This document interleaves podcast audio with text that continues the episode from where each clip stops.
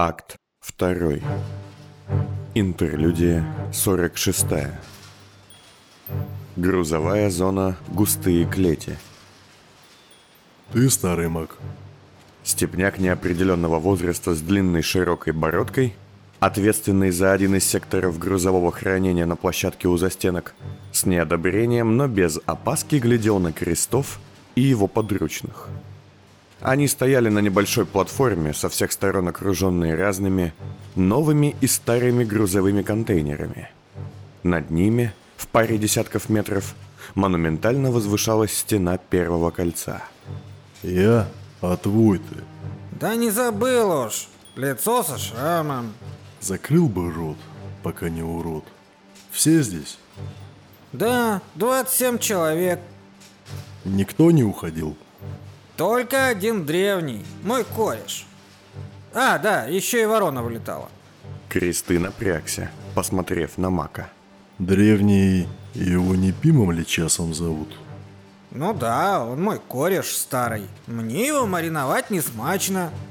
Кресты вздохнул. Ну, ясно.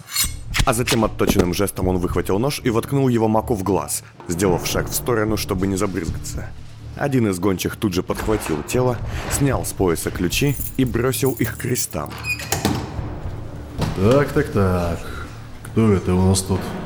Хоть и тусклый, но несравненно более яркий, чем от почти потухших фонариков свет, ворвался в контейнер, и уставшие люди стали отползать назад, не понимая, кто перед ними. Вперед сделал шаг только мясо, злобно глядя на незваных гостей. «Дайте-ка угадаю. Ты Таракс, он же мясо. Прекрасно. Знаком с семейством. Сколько тут народу. Люди, не увидев формы исполнителей и немного расслабившись, начали двигаться к выходу, щурясь и вдыхая относительно свежий воздух. А ну сидеть, бацилла несчастная. Однако кресты поднял арбалет, а его гончие, перекрыв выход, вытащили клинки. Так, дайте-ка я на вас погляжу. Опа-па. Арсен, как живой. Тос вышел вперед. Мы знакомы. Ха, а ты не помнишь? Пару лет назад даже как-то работали вместе, когда в Войниче с Крадовски вела одно дельце. Ну и Давича за тобой гонялся, когда вы грабили приют. Кресты отвел арбалет. Хм. Знаешь что, брат, свалил бы-ка ты отсюда. Мой тебе совет. Выпустите этого а это точно нужно делать? Он головотяп, я головотяп. Охотники за головами должны друг другу помогать, понимаешь? Это жест хороших манер. А манеры – лицо мужчины. Старое доброе правило. Тос хотел было остаться, но мясо толкнул его в спину, а пятно незаметно сунул ему в руку сумку со спящим внутри младенцем.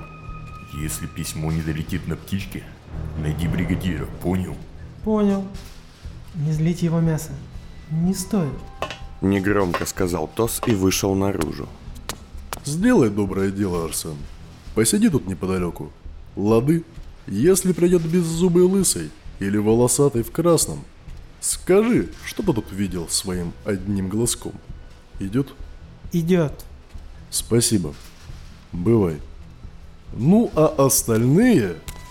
Дайте-ка угадаю мясо, пятно и... Хм, а где Мея? Мея сегодня гулять не выйдет. Зайдите попозже. Все, как говорил Тафт. Люблю работать с профи. А ты еще кто?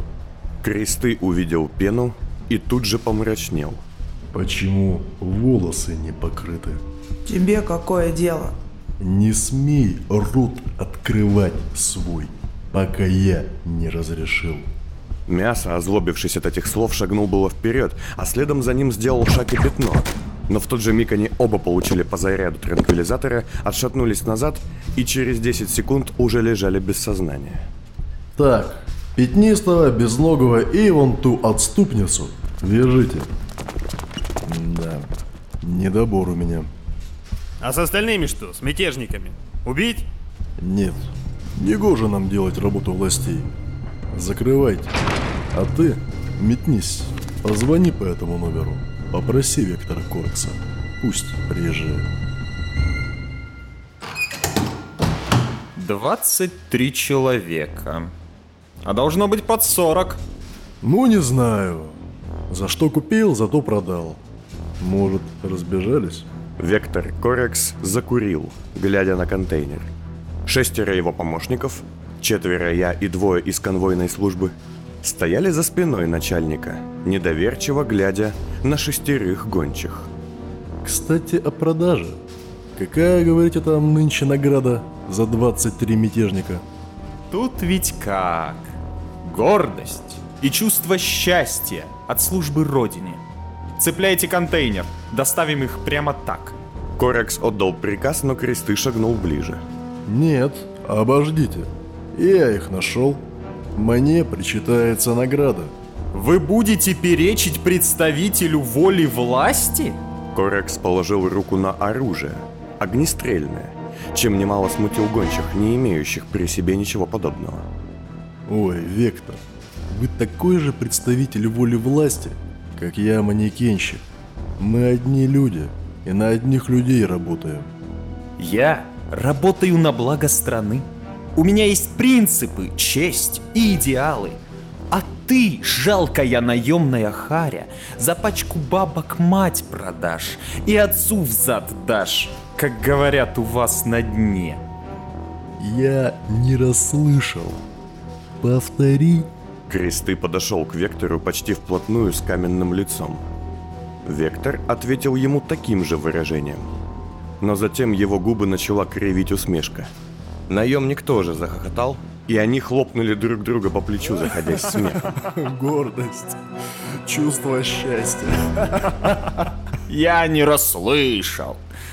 Ой, ладно, кресты. Выпиши ему чек 23 тысячи. Сказал Вектор своему помощнику из числа я. Напарники Корекса и гончие крестов, недоумевая, переглянулись, пожимая плечами. Ну слушай, ну мог бы еще накинуть. Их нелегко было найти. Деньги, конечно, не мои, но меня за них будут спрашивать. Хотя, ты знаешь, у нас всегда на контру много заказов. Если найдешь время в своем гончьем расписании, милости просим. Кресты задумался и поглядел на сумку с бумагами Войты. А кто есть на примете?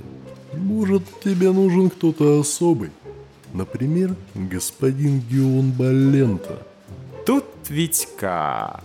Вектор улыбнулся, но было видно, что он немного насторожен осведомленностью крестов. Ну и сколько дашь, если найду? Пять тысяч. А за оперативность две добавишь? Для ровного счета. Вектор поглядел на сумку с бумагами, Ты что-то знаешь, кресты? и кресты вытащил из нее свеженькую папку. Ага. Точнее, и сон Во это знает. Вот, на. А ты пиши 30. Помощник Корекса выписал чек, а Вектор, изучив бумаги, нахмурился и очень занервничал. Вот сучий... Так, срочно за мной, на Нижний вокзал. Вектор снял с пояса конвойного две усыпляющие гранаты и, открыв дверь, бросил их внутрь. Из контейнера послышались крик и вопли, а затем все стихло. Пока спят, вдвоем отвезите их в приемник. Никому не передавать. Ни серым, ни черным. Приступайте. Кресты иронично козырнул Вектору и зашагал прочь. Помощник, подхватив сумку, поспешил за ним. Куда потащим наших? Мясо и остальных. Ну, нам надо какое-нибудь местечко. Желательно неподалеку. Слушай, он же Тарекс, да? Из застенчивых Тарексов. Может зайти к ним? Продадим его? Далеко пойдешь. Мой отчим всегда говорил, нужно быть там, где деньги. Ладно, оставайся тут, на стреме. Придет собака или понт, скажи им, что я хочу встретиться. А если он меня убьет? Ну, тогда ты умрешь. Передай ему, что если он это сделает, я казню его друзей. Наконец кресты дошел до связанных мяса, пены и пятна, которых охраняли еще двое его человек, и присел перед горняком на одно колено. Как думаешь, сколько за тебя дадут твои родичи? Ладно, за мной.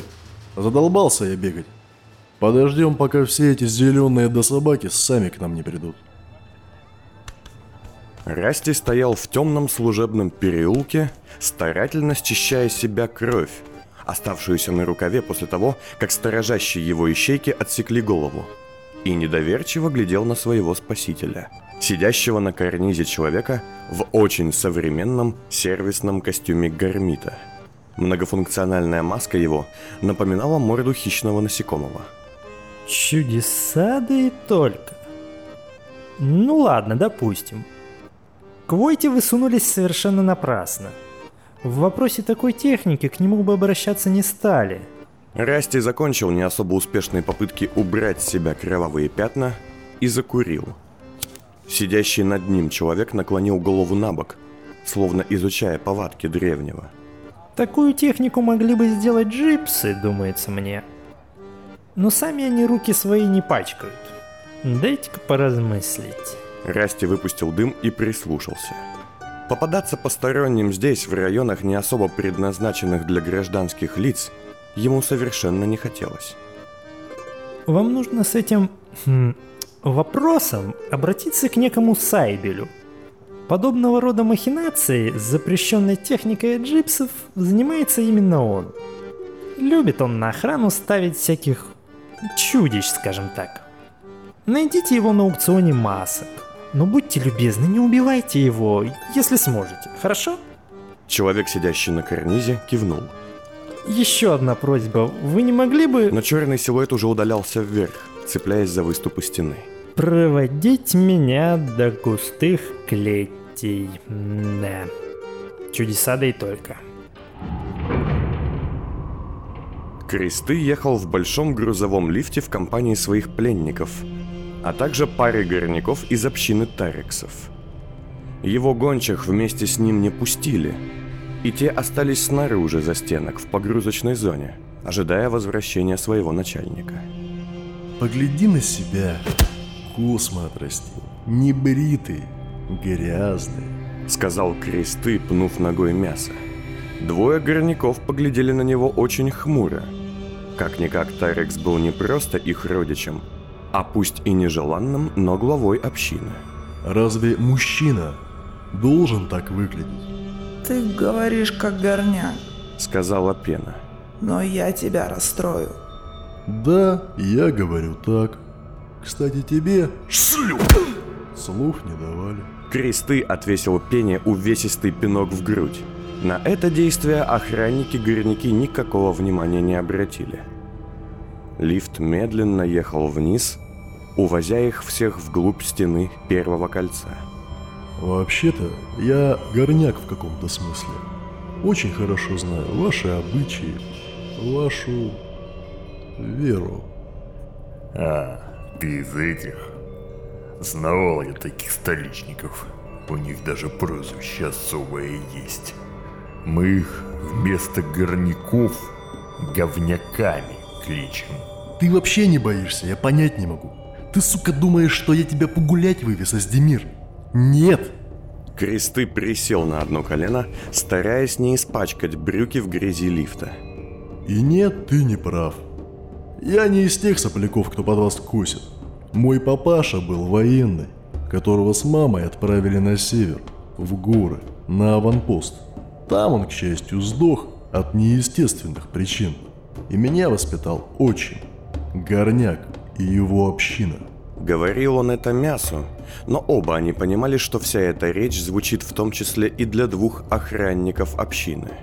Потому мне так мерзко смотреть на то, что столица делает с этим гордым народом. Ну так не смотри. Судя по крестикам на твоих зенках, тебе даже помочь пытались.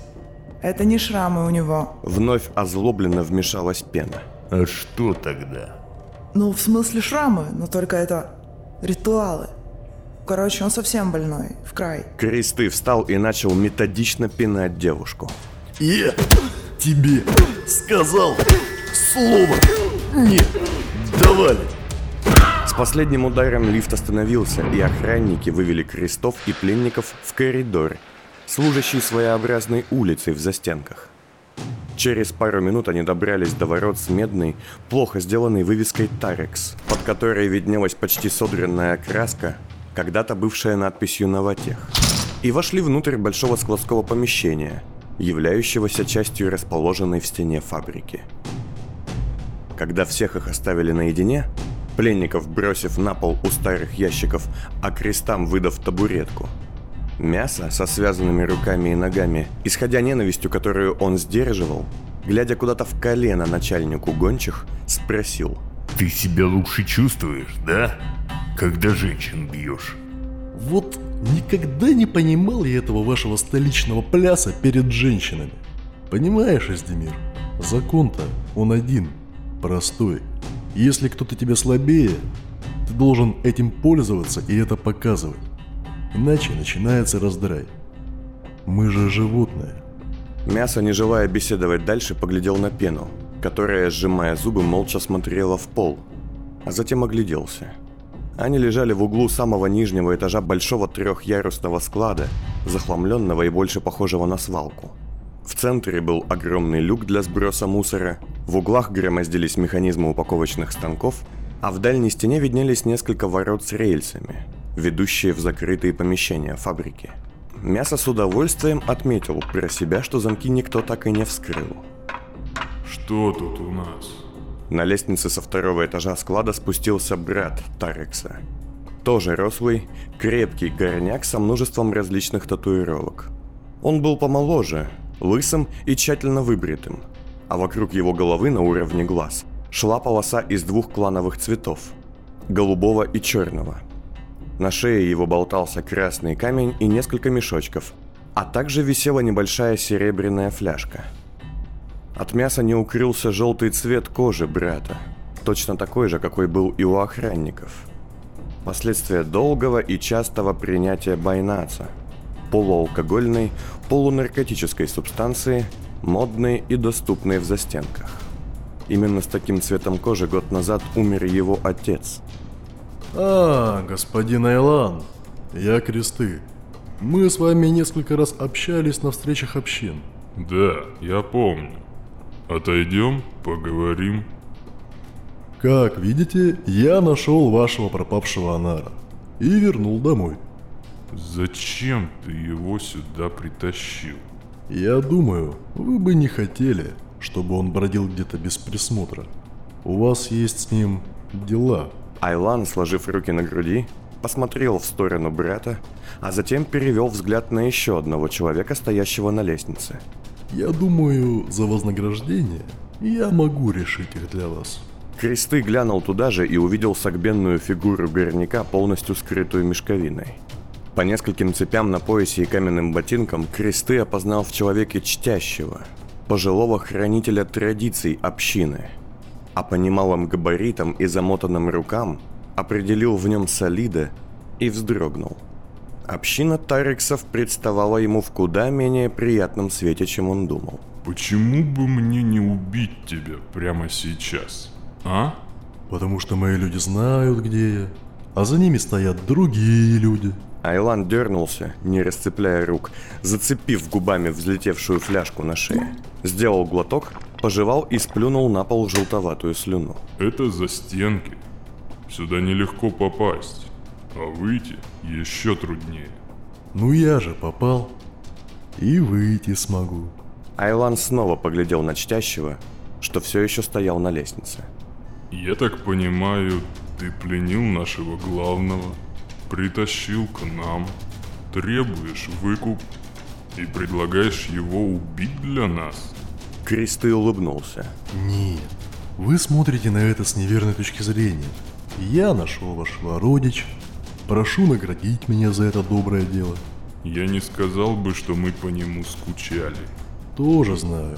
И думаю, если вдруг ваш родич Аздемир, как Анар, хозяин дома, в котором я нахожусь, нападет на меня, не буду ли я иметь полное право на защиту по всем законам каменного сказа? Айлан сделал еще один глоток из фляжки тем же китчевым движением, а затем негромко засмеялся. Ладно, кресты. Хорошо. Нам надо подумать с общинниками. А это кто? Он кивнул на пену и пятно. Пятнистый – это мой. Просто хочу держать его поближе к себе. Был со Сдемиром на каторге. А девка – изувер. подарок вам. Последнюю фразу кресты сказал громче, в сторону чтящего. Ну хорошо. Ешь, пей, жди. Мы обсудим. Айлан зашагал наверх по лестнице, а ему навстречу стали спускаться две горнячки, голые по пояс, с замотанными в длинные черно-голубые платки головами и полупрозрачными повязками на глазах. Айлан, посмотри на меня! В руках они несли непритязательную, но обильную еду и выпивку. Посмотри на меня! Закричал мясо вслед удаляющемуся брату. Да не будет он смотреть. Не грусти, Эсдемир. Скоро все будет тихо.